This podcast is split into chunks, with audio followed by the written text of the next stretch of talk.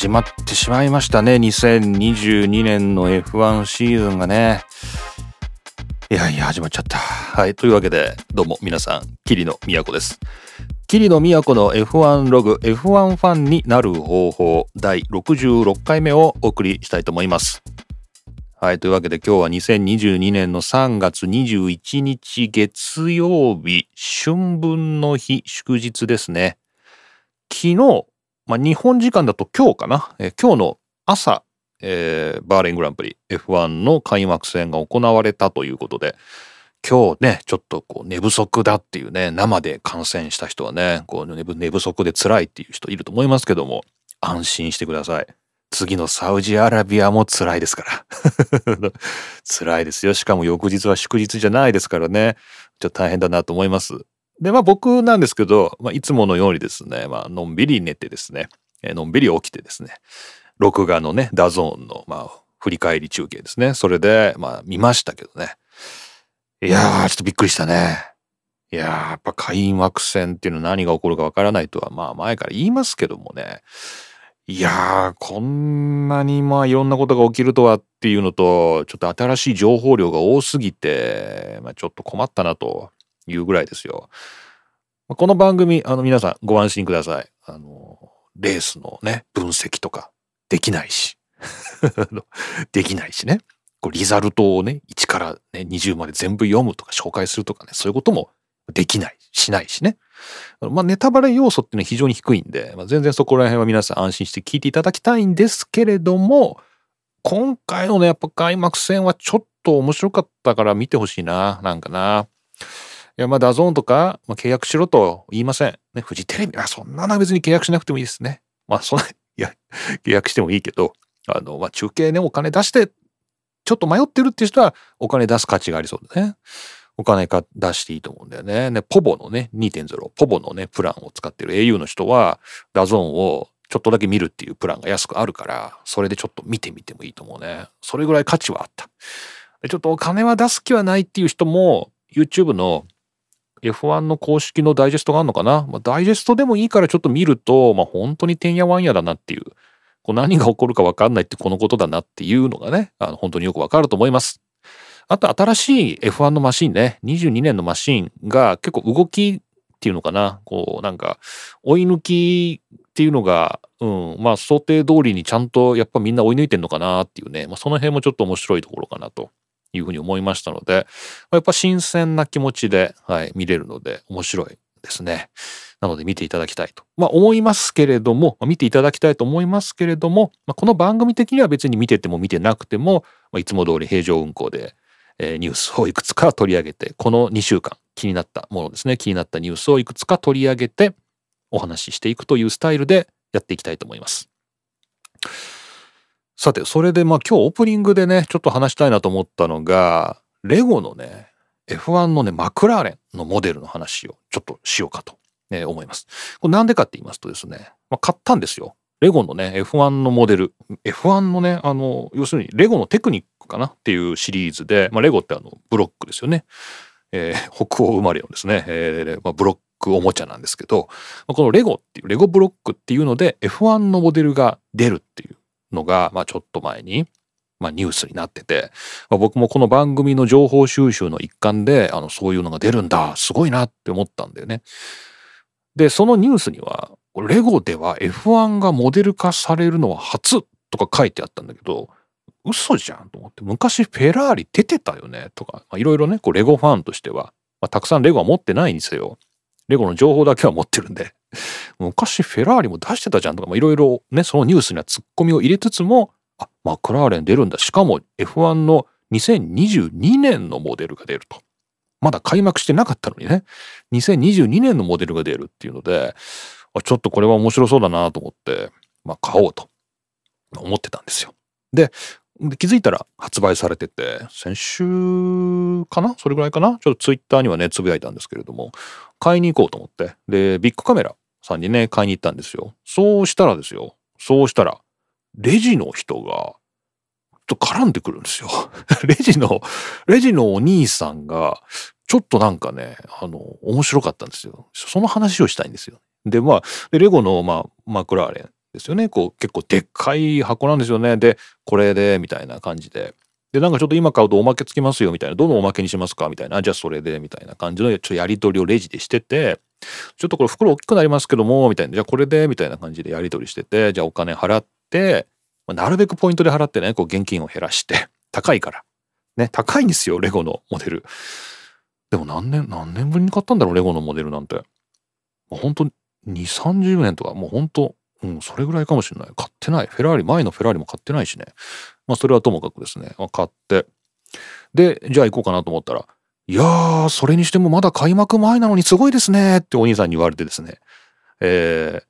ー、はい、はい、みたいな。ね。あの、ちょっとまさかそういうあの会話が行われると思ってなかったんで、あの、ちょっとびっくりしたんですけど、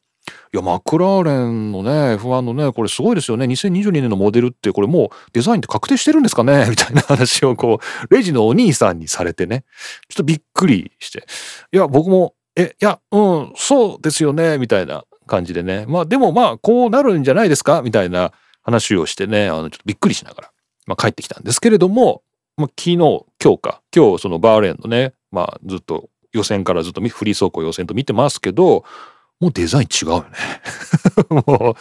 う、もうレゴのこれ違うじゃん。もうなんかもうすでにスポンサーのこのカラーとか違うしさ。今のマクラーレンはあのホイールカバーにあれでしょ ?Google の Chrome のあのデザインが入ってんでしょ？新しく Google がスポンサーについたから。これうちのレゴには多分ついてない。ついてないよね？ついてないし。これちょっとレゴのアップデートパーツ出してほしいなっていうね。いや、ちょっと、いや、意外とあのビッグカメラの店員さんのね、いや、これでデザイン確定してるんですかね？みたいなのは、正しかったね。確定してなかった。ね、暫定モデルでした。ということで、ちょっと残念なんですけれども、まあ、また組み立ててみたいなとは思っている。まあ、そんな開幕、日々です。さて、というわけで、まあ、今日もまたニュースいくつかご紹介しつつ、えこの番組宛てにマシュマロというサービスでメッセージを前回から受け付けておりますけれども、まあ、いくつかマシュマロもいただきました。で、ツイートもハッシュタグ F1 ログつけていただきましたので、またいくつかそういったものもご紹介しつつ、まあ、平常運転でのんびりいきたいと思います。というわけで、改めましてよろしくお願いします。霧の都の F1 ログ、F1 ファンになる方法、スタートです。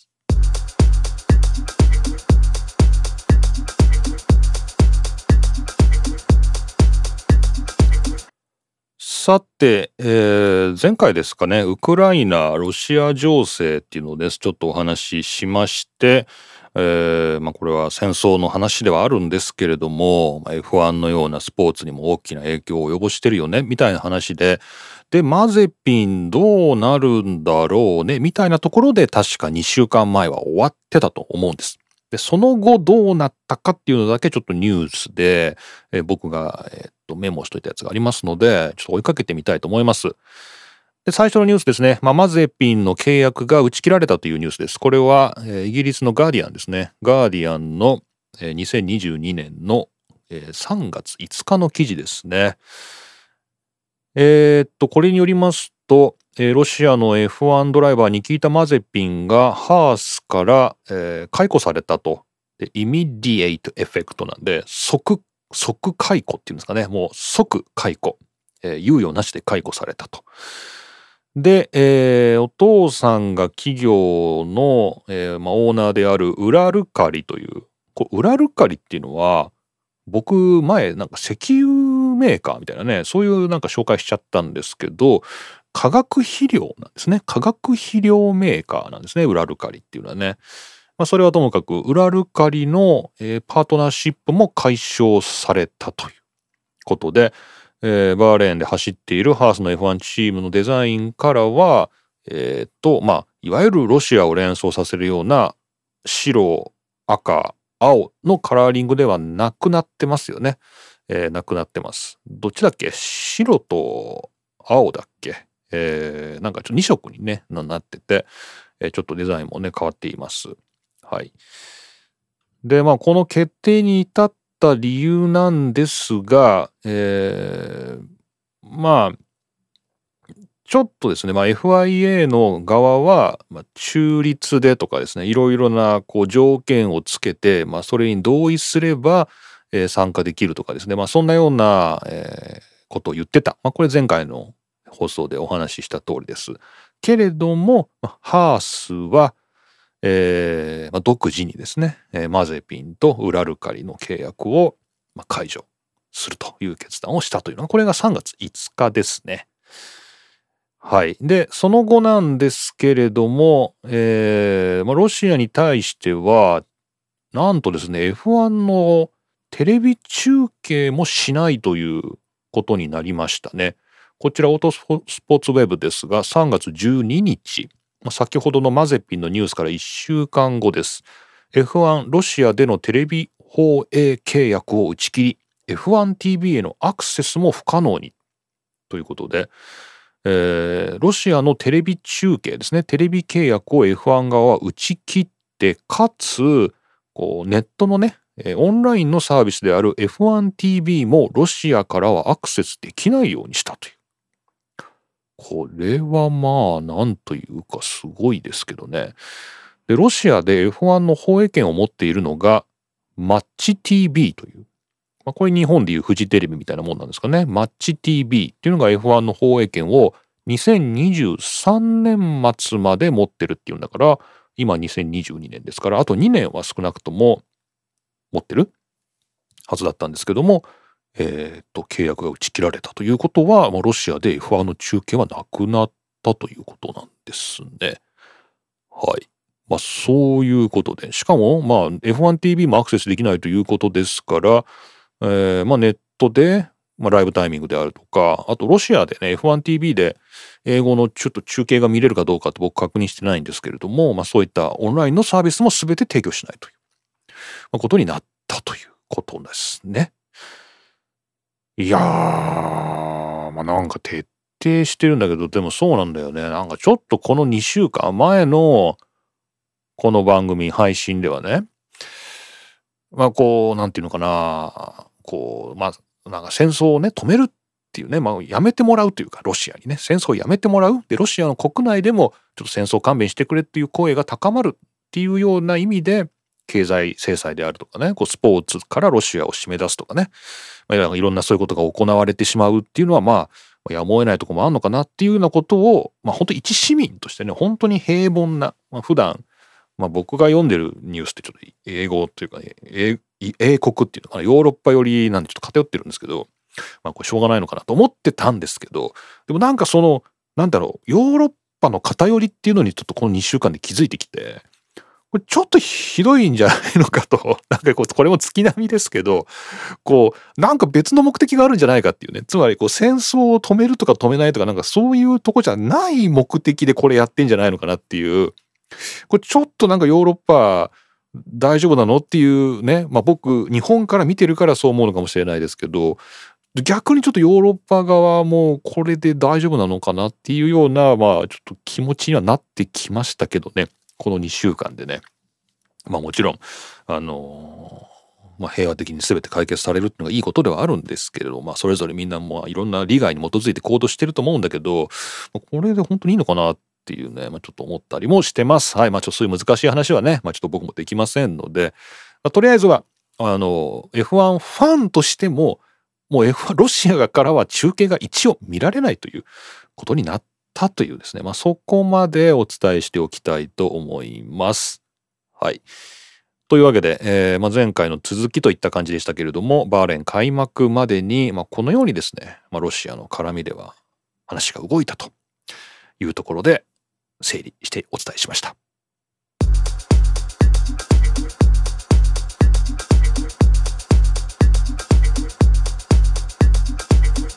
さてさて、なんかネットフリックスの F1 栄光のグランプリだっけ？ドライブトゥサバイブ？これの新しいシーズン、つまり去年のやつが配信始まったというふうに聞いてます。まだ見てないです。はい、見てないんですけれど、えー、始まったということを聞いております。ので、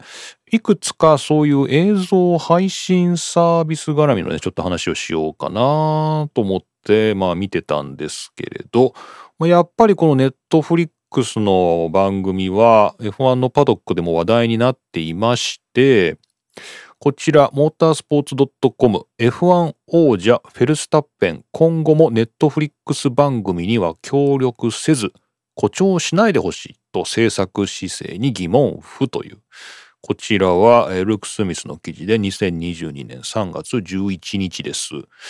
で、これ実は今まで僕、ドライブ・トゥ・サバイブ見てて、あまり意識してなかったんですけど、フェルスタッペンって出てこないんですね。その、いわゆるあの、インタビューっていうんですかね。こう、関係者がセッティングされたスタジオで、こう、インタビューを受けているもの、これが編集されて巧みにドキュメンタリーの中に組み込まれてますよね。で、まあ、クリスチャン・ホーナーすっごいよく出てくるだけど、逆に言うと、あれ、そういえばフェルスタッペンって出てこないのかなっていうことをちょっと気づきました。で新しいシーズンもどうも出てないようで、ほとんど出てないのかな？出てないようで、えー、フェルスタッペンが本来はその気持ちであるとか状況を語るべきような、まあそういうようなシーンであっても、代わりにクリスチャン・ホーナーが語っているっていうですね、まあそんなような編集がされてるみたいです。ので、まこれから見る人、またはもう見た人っていうのはね、フェルスタッペンをめぐる状況が一体どういうふうにドキュメンタリーの中で描かれてるのかっていうのをま、ちょっと斜めから見ると、まあ、その辺が面白いのかなと、え思います。その、えー、フェルスタッペンが出演を拒む理由ですが、この記事によりますと、えー、実際には存在しないライバル関係がいくつか捏造されていたというですね、まあ、これをずっとフェルスタッペンは持論として展開していると。だから、えー、彼は、えー、番組には参加しないというふうに決めたし、えインタビューにも応じないことにしたと。ね。いうことです。なので去年のチャンピオンなんですよね。去年のチャンピオンなんだけど、チャンピオンが出てこないドキュメンタリーになってるっていうことなのかなうん。なるほど。まあ考えを変えるつもりはないということですので、まあこれからもずっと出ないということみたいですね。はい。まあ、これはこれで一つの見識かなとは思いますけれども、まあ、ドキュメンタリーの仕上がりとして、まあ、一体どういう風になってんのかなっていうのは、まあ、一番新しいやつ僕もまだ見てないんで、ちょっと見てみたいと思いますし、見た人ね、ちょっと意見聞きたいですよね。どうだったのかなっていう。意外とそういうなんか、うん、まあ、マックスが出てこないっていうことについては、あんまり違和感がないように作られてるとは思うんですけど、改めてね、こういうニュース見てから見ると、出てこないね、みたいな話で、まあそれはそれでちょっと面白いのかなっていう、えーまあ、気はしますね。はい。というわけで、これはモータースポーツ .com の2022年3月11日の記事です。F1 王者フェルスタッペン、今後もネットフリックス番組には協力せずというですね、まあ、ニュースでした。そんなこと許されるんだね。しかしね、こう、F1 全体として、こう、協力してるっていうところで、俺は出ないとか、私は出ないとかね、そういうの許されるんだなっていうのが、まあ、結構面白いね。それはそれで面白いなというふうに思いました。はい。それで、えっ、と、もう一個ですね、Apple TV プラスっていう Apple がやっている、えー、動画の配信サービスですけど、まあ、こっちではハミルトンのドキュメンタリーが放送されるという、そういうニュースありましたね。こちらはあ、こんなサイトのニュース初めて僕紹介しますね。ザ・ハリウッド・レポーターというサイトの2022年3月9日の記事、英語です。ルイス・ハミルトン・ドキュメンタリー runs at Apple TV Plus と。ルイス・ハミルトンのドキュメンタリーが Apple TV に登場するというですね、そういうニュースです。で、これは一体どういうものかと言いますと、えーと、まあ、英語なんでざーっと読んでいきますと、まあ、こんなスタッフがやりますよみたいな話はありますが、えーと、どこら辺かな？こう、どの辺を紹介したらいいのかな？えーと、Apple TV プラスで、えーと、もう配信はされてないんですね。それで、このドキュメンタリーのタイトルもまだ決まってないと。まあ、これからなんですね。これからなんだと。ただ、スタッフが決まって、えー、もう撮影して編集して出すということだけはどうも決まっているみたいで、えー、これから始まるよっていうことみたいですね。だから全然まだ何にも、えー、わかんないんですけど、えー、始まるみたいです。こちらルイス・ハミルトンが、えー、協力した、まあ、ルイス・ハミルトンのドキュメンタリーですね。これは Apple TV プラスで流れるということです。ルイスの、なんだっけな、自伝？あのー、昔出たやつだけありますよね。ルイスの、僕一回買おうとしたんだよね。アマゾンだったかな。まあ、洋書なんだけど、ハミルトンの、ハミルトンのオートバイオグラフィーっていうのは、えー、っと、ルイス・ハミルトンですよ。ハミルトンって世の中にめっちゃたくさんいるんで全然出てこないですけど、ルイス・ハミルトンの、あ、ザ・マイ・ストーリーだ。そう、マイ・ストーリー。ルイス・ハミルトンのマイ・ストーリーっていうやつ。これは本当に若い時の本ですけど、まあ、出てますよね。で、その後、あの、他の人が書いたやつで、まあ、ルイス・ハミルトンのバイオグラフィーっていうね、まあ、生い立ちみたいな、これが2021年に1個出てて、まあ、これが一番新しいやつかな。古いこのマイストーリーってやつは、これは新版が出てたりしますけど、この一番古いやつは、まあ本当にデビューしてすぐぐらいですよ。2、3年で出たやつで。まああんまりルイスのね、本出ないなーっていうように思ってたんですが、ここに来て、まあ新しいのも出たし、まあこれでドキュメンタリーも出すし、みたいな感じで、まあちょっといくつか出るのかなということで、まあ楽しみですよね。これ今見たら Amazon のルイス・ハミルトンのマイストーリーもこの新しい生、えー、い立ちのやつも Kindle 版が出てるな前なかったんだけどな Kindle 版が出てますね。あもう2010年。2010年のやつか。Kindle 版出てますね。じゃあちょっと読もうかなみたいな感じで。はい。まあこんな感じであのまたハミルトンの、まあ、まだまだキャリアは続くんですけれども、まあ、過去の生い立ちとか、まあ、そういうのも含めて、えー、いくつかメディアで、まあ、露出するようになってますんで、まあ、今回のドキュメンタリーも、ま、ちょっと見たいなという感じがしてます。ということで、えーまあ、ネットフリックスのドキュメンタリーが、まあ、もちろん一番メジャーなんですけれども、まあ、それ以外にもポツポツと、まあ、いくつか出てくるのかなということで、まあ、楽しみにしたいと思います。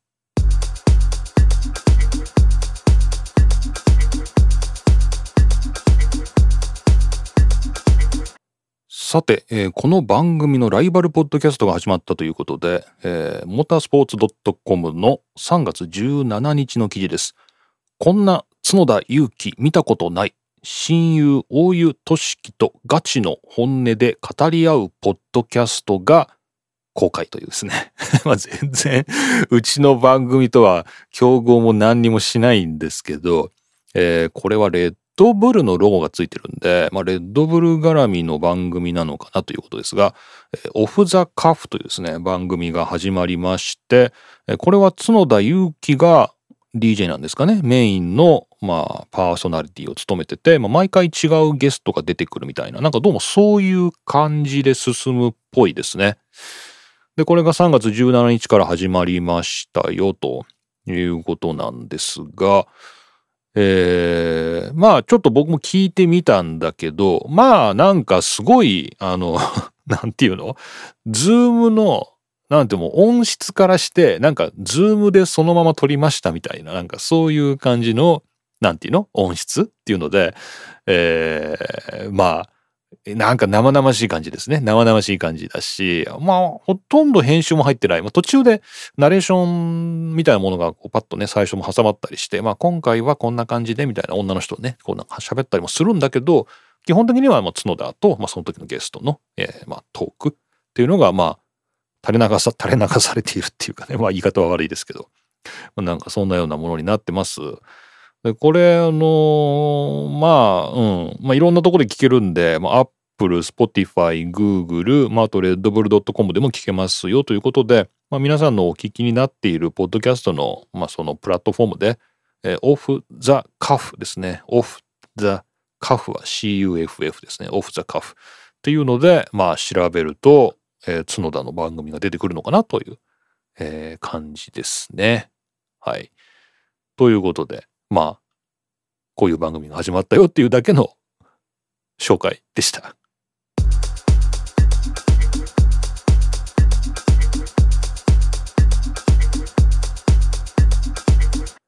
さてと、じゃあニュースの最後は、バーレーン絡みのね、話、この開幕戦が終わってみて、この2つのニュースっていう感じで、えー、まあ、ちょっとね、リザルトも出てきますけれども、まあまあまあ、これ、あの、ぜひ皆さん、まあ、キリノとしてはこの2つすごかったなっていうので、えー、まあ、ハースと、あとは、えー、アルファロメオですね。ハースとアルファロメオのちょっと話をしようかなと、まあ、思います。で、まあちょっとチーム全体というよりは、まあドライバーですね。えまず一つ目のニュースはこちらです。えモータースポーツ .com で3月21日、えー、ハースは中団勢最強の車？マグヌッセン5位なんて本当にクレイジーだよねっていうですね、まあ、このニュースです。えー、これは先ほどの冒頭でお話ししたロシア絡みでマゼピンが、えーまあ、契約が即刻打ち切られて、えー、ハースに一体誰が乗るんだろうっていうところでケビン・マグヌッセンがね、まあ、かつてハースに乗っていたケビン・マグヌッセンが電撃復帰というですね、まあ、急遽呼び出されて、えー、F1 に乗ることになったという、まあ、こういうね、あのー、ことです。で、えー、まあ結構ですね、いいタイムも出してまして、えー、今回決勝でも、まあミスなく走り切ったのかな、えー、5位ですね、決勝5位で終えまして、ハースとしては、まあ、本当になんか、普通に走って、普通に5位に入るっていう、こう、すごく、あの、いい走りをしました。で、これはチームにとってもマグヌッセンにとっても2018年オーストリアグランプリ以来の好結果ということで、まあ今まで取ったことがないスコアではないんだけども、まあ何年ぶり ?4 年とか4年ぶりとか、まあそれぐらいの好成績だそうです。で、この記事によりますと、えー、中団勢ですね、えー、まあトップチーム以下のですね、そのところでは、まあ、もしかしたらハースが一番いいんじゃないかと。まあ、そんなような、まあ、論調で書かれてて、え次のサウジアラビアでも、まあ、いい成績が出せればいいなと。ね、なんかそんなような、まあ、ことで締められています。いや、これは本当にね、びっくりしましたね。でもなんかね、こう、まあ、皆さんこう、まあ、このニュースについてね、やっぱりマゼピンじゃダメだったんだっていうふうに思うかもしれないんですけど、ちょっと僕の考えは違って、このマシーンはマゼピンのお金で作られていると思うんですよね。こう去年のハースっていうのは、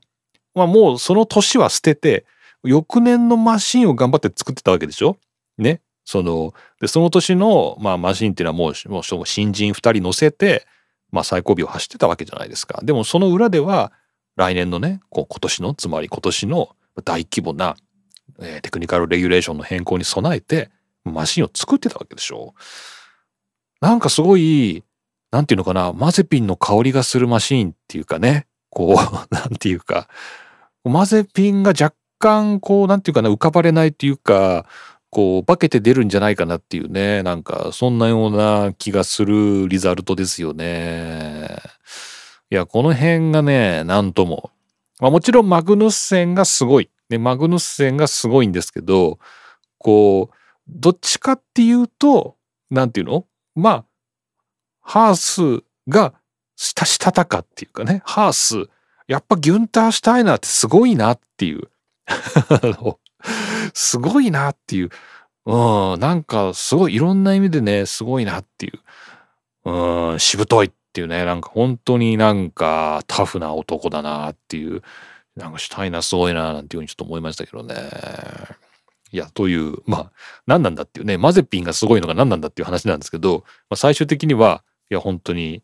シュタイナすごいなっていう、まあ、なんかそういう、あの、気持ちになりましたね。はい。でも、まあ、このハウスの、まあ、活躍っていうのは、まあ、去年から開発してたっていうことがめ、まあ、まあ、それが報われるとは限らないわけだからね。それが報われたっていうことでもすごいし、まあ、去年開発が進んでよかったよねっていうのも、まあ、結果として今、マグヌスセンと、まあ、あとミック・シューマッハがね、あの、その、なんていうの？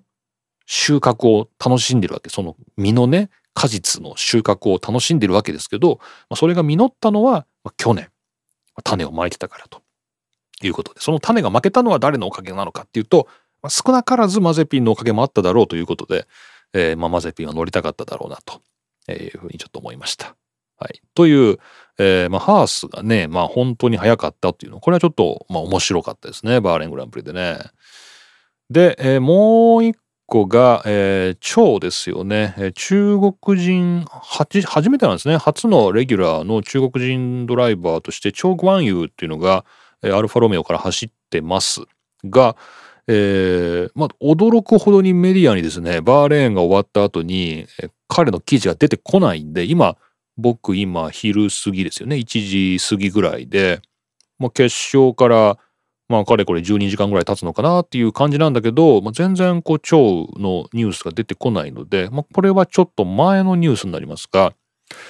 えー、これもモータースポーツ .com で11月24日の記事なんですけれども、えー、初の中国人 F1 ドライバー、チョグワンユへの批判は不当であると。F2 で競い合うピアストリーが断言したということで、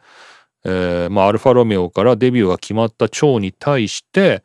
まあね、あの、ジョビナッチのね、あの、発言も紹介しました、この番組でね。えー、結局は金なんだと、世の中金だみたいな、まあそういう話があって、なんとなくこうみんな、お金お金みたいなね、お金だお金だみたいな感じで、まあ、批判が出てたんだけども、まあ、オスカー・ピアストリがね、えーまあ、彼のまあ F2 でのライバルというか、まあ、同じアルピーヌの育成枠としてもこのピアストリと蝶とこうどっちが F1 に行くのかなみたいな感じで競い合ってたライバルのピアストリが、まあ、別に蝶はお金お金と言われているけども、まあ、もちろんお金はあると。だけどもあの実績を出していないわけではないっていうまあちょっと微妙な言い方ですけども、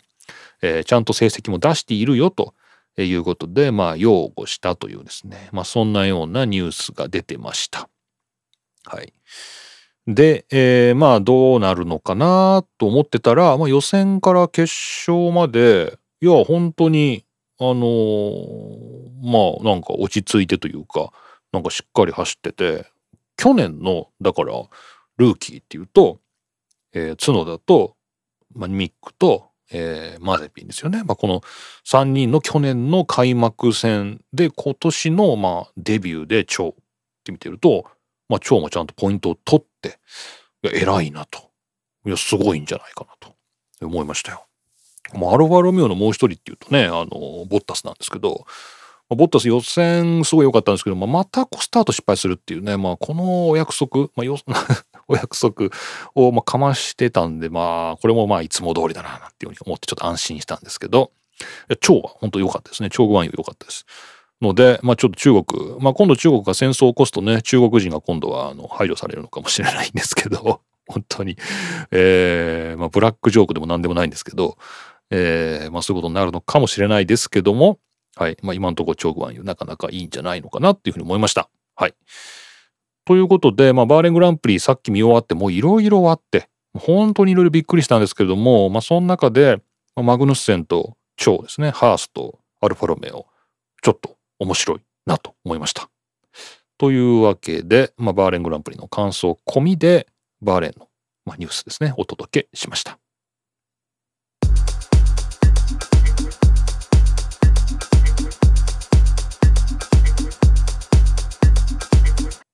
はい、えー、いくつかマシュマロお便りツイートを紹介していきたいと思います。えこの番組宛ての皆さんからのメッセージはマシュマロという匿名で送ることができるメッセージサービスを最近使っておりますのでもしよかったら使って試してみてください。え名前を呼んでほしいという方は本文中に名前を書いていただければ、まあ、それをペンネームとしてね取り上げます。え他ツイッターではハッシュタグ F1 ログ、えー、あとは E メールでも受け付けておりますので、キリノのメールアドレスを知っているという方はぜひメールでもお送りください。というわけで、マシュマロ、ツイッター、メールとですね、まあ、いろんな、えー、角度から、角度から、まあ、いろいろな入り口からメッセージを送っていただけます。さてと、えー、っとですね、どれにしようかな。えー、まずはこちらです。えー、これはツイッターですね。滝光一さんです。えー、次回ゾロ目ですか何かネタ探さなきゃと焦るゾロ目好き。66は空いてますね。というね、カーナンバーでしょうか。えー、滝さん、今回66回目ということで、ありがとうございます。え滝さんを名乗る方からもマシュマロもいただいております。ありがとうございます。えー、いよいよ開幕ですね。開幕ですね。テストを見てると、フェラーリ調子良さそうですが、昭和の人としては、オープン戦阪神絶好調、今年こそ優勝や、を思い出してしまいますね。テストと本番は別物ですからね。メルセデスも本番前だからとしか思えないんですよね。これもまた楽しみではあります。ということで、どうも、滝さんありがとうございました。マシュマロでいただきました。いや、早かったじゃないですか、フェラーリね。フェラーリ早かった。ね、オープン戦そのままの、えー、調子が続いてましたね。面白いなと。で、メルセデスは、まあ、まあ、本番前で手を抜いてるんじゃないかみたいなことを言われてましたけれども、まあ、実際にもちょっと辛いのかな、みたいなね、そんなような解説がされてましたけどね、まあ、これもちょっとこれから、まあ、これからね、あの、どんどん伸びてきますから、特にトップチームっていうのはね、あのどんどんどんどん伸びて、この開発速度が中段以下のチームとは全然違うので、まあ、レッドブルも含めてですけどね、またパワーバランス変わってくるのかなってね、フェラーリは逃げ切れるのかっていうね、その辺がちょっと楽しみだなと思いました。はい、どうも、たさんありがとうございます。そして、これマシュマロで匿名でいただきましたかね。えー、マシュマロさんありがとうございます。65回で取り上げられていたバーニーさんのコメントですが、ああれですね、あの、ロシアを排除してどうすんだみたいなですね、そういうバーニーの、バーニーエクレストンのコメントですが、吉しは別にして彼らしいなと感じました。ね、この人しか言えませんよね、こんなことって。まあ確かに。まあ、バーニーっぽいですよね。スポーツとしての可能性、考え方が偏らないよう、あえて逆のことを言ったと思いたいですね。まあ、そんなわけないやろと書きながら自分で突っ込み入れてしまいましたということで、どうもマシュマロさんありがとうございました。まあ、確かにバーニーはね、バーニー・クレストンっていう人は、あの、僕本当にバーニーの言葉ですごい、なんていうのかな、僕の心に刻まれているものが一つあって、えー、この世にある評評判というのは全て良い評判である。っていうですね、まあちょっとそれ難しい、えー、感じですけど、どういう意味かっていうと、まあ、世の中にはいい、良い評判、悪い評判っていうのがありますよね。こうだけど、悪い評判も良い評判も全部そういう評判は良いものだと。ね、その、えー、つまりパブリシティがあると。あの、宣伝になってると。だ良い評価も悪い、悪い評判も良い、悪い評判もみんないいものだっていうふうに私は考えているっていうのがバーニーの考え方ですからそう考えればこうしてあのロシア人を締め出してもう意味がないみたいなのもこれもいい F1 にとってはいいことっていうねこう露出が増えてるっていうバーニー哲学的にはやっぱこう逆張りをして目立つっていうことも正しいみたいな、まあ、やっぱそういう哲学に基づいとるなというふうに思ったりもしました。はい。ありがとうございます。えー、そして、えー、この後は、えー、アッキーさんですね、えー、ラジオネームアッキーさんありがとうございます。え、短歌を一つ。閃光と花火きらめく最終戦。最後の最後で大山動く。というですね、まあ、大山動くと。え、2021年の締めくくりは本当に衝撃尽くしでしたね。ということで、まあ、昨年のね、最終戦の思い出というのを一句読んでいただきました。ありがとうございます。えー、さらにアッキーさん、えー、この春の思いも読んでいただきました。春よ来い、思う気持ちで新車待つ。寒さ厳しい冬のひととき。春よ来い、思う気持ちで新車待つ。寒さ厳しい冬のひととき。今年の2月はとても寒かったですね。そんな中、今か今かと新車のローンチを待っていた時の気持ちを歌にしました。ということで、いいですね。で、さらにアッキーさん、この、こう順番に来てますからね、こうね、あの、最終戦、この春の気持ち、そしてこう直近の思いを読んでいただきました。オロシアの愚かな戦に巻き込まれ、パトロン失い途方に暮れてと。えー、オロシアの愚かな戦に巻き込まれ、パトロン失い途方に暮れて。昨今のウクライナ侵攻に振り回された某チームにお見舞い申し上げますということで、えー、ハースの気持ちを読んでいただきましたが、ありがとうございます。読んでいただきましたが、まあ、ハースは、まあ、意外と大丈夫なんですかね。なんかハウスのオーナーが言ってましたね。あの、ウラルカリがいなくなったって、うちはウラルカリがメインスポンサーじゃないから、ね、ハースがメインスポンサーだから、あの、うちは全然大丈夫だみたいな。お金は減るけども、それは予算が減るだけだから全然大丈夫なんだみたいなことをオーナーが言ってましたけど、まあ、どうなのかな？それが本当なのかどうかっていうのが、まあこれから明らかになってくるのかなっていう感じですよね。はい、どうもアッキーさんありがとうございました。まあ、こんな感じで、えー、いろいろいただいておりましたが、えー、他はいいですよね。まあ、ちょっと、あの、今念のため、ツイッターの、えー、ハッシュタグ F1 ロゴをちょっと見てみたいと思いますけれども、えー、特にはなさそうですね。はい、滝さん、アッキーさん、どうもありがとうございました。はい。というわけで、えー、お便りご紹介しました。この番組やってのお便りは、マシュマロ、えー、あるいは、えー、ツイッター、ハッシュタグ F1 ログですね。それかメールでもお待ちしております。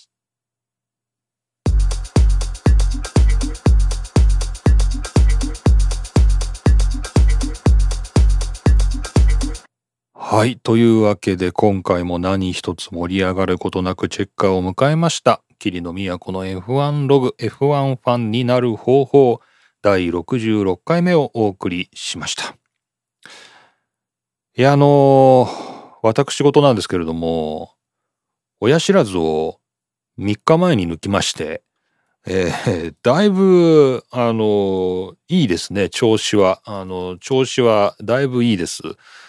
僕のもう一個のポッドキャスト、えー、ポッドキャストの研究っていう、あれが親知らず抜いた翌日に収録したんですけど、さすがにちょっと辛かったんですよね。ちょっと辛かったんだけど、ま、まあ、抜いて3日経った今日としては、だいぶ、あの、話せるなっていうかね、まあ、だいぶ、まあ、大丈夫だなと。まあ、まだまだ全然腫れてるんですけど、まあ、腫れてるっていうのはまあこれしょうがないことなんで、まあ、なんか別に、うん、なんか、うん、もう抜いたっていうことに関してはまあ全然大丈夫だなっていうことで、やっぱ先生が腕が良かったのかなっていうね あの、僕が、うん、たまたま調子が良かったのか、まあ、先生の腕が良かったのか、まあ、その両方なのか分かりませんけれど、まあまあまあまあまあ、なんかだいぶあの復活してきました。はい。まあ、この調子で治るといいなと。ね、まだあの糸抜いてませんのでね、縫った後の糸はまだ今週かな？今週末抜くことになってますけども、まあ、まだまだ、あの、まあ、ちょっとしばらくかかりそうですが、まあ、だいぶ日常生活的には問題なく暮らしてます。はい。で、まあ、そんな私事はともかくですね、まあ、そんなえー、F1 が開幕しちゃいまして、えー、次のまたカレンダーを読むっていうね、このエンディングの恒例の、えー、コーナーが始まります。F1、フォーミュラ 1.com によりますと、次はサウジアラビアですね。3月25、27ということで、まあまさに今週末。早いなもう第2戦があると。で、あれその後オーストラリアなんだ。オーストラリアやるの？何にも言われてないからやるのかな？全然気にしてなかったけど、4月の8日10日でオーストラリアで次がイタリアアメリカというふうに回っていくということでとりあえず次のサウジですね。はい。オーストラリアやんオーストラリアやるの？やんの？オーストラリア。やるのかな？今まで全然気にしてなかったけどカレンダーに入ってますよね。なので、まあ、ちょっとまたニュースが出てくるかもしれないですけれども予定としては今週末サウジで4月に入ったら、えー、オーストラリアがあると、まあ、そんな感じになっています。そんな感じですかね。はい。じゃあまあちょっと今日のところはまあこんなところで、まさすがに1時間ぐらい喋ってるとちょっと口の中がきつい感じがしてきたんで、まあ、これぐらいにちょっとしようかなと思います。それじゃあ皆さんまた次回お会いしましょう。霧の都がお送りしました。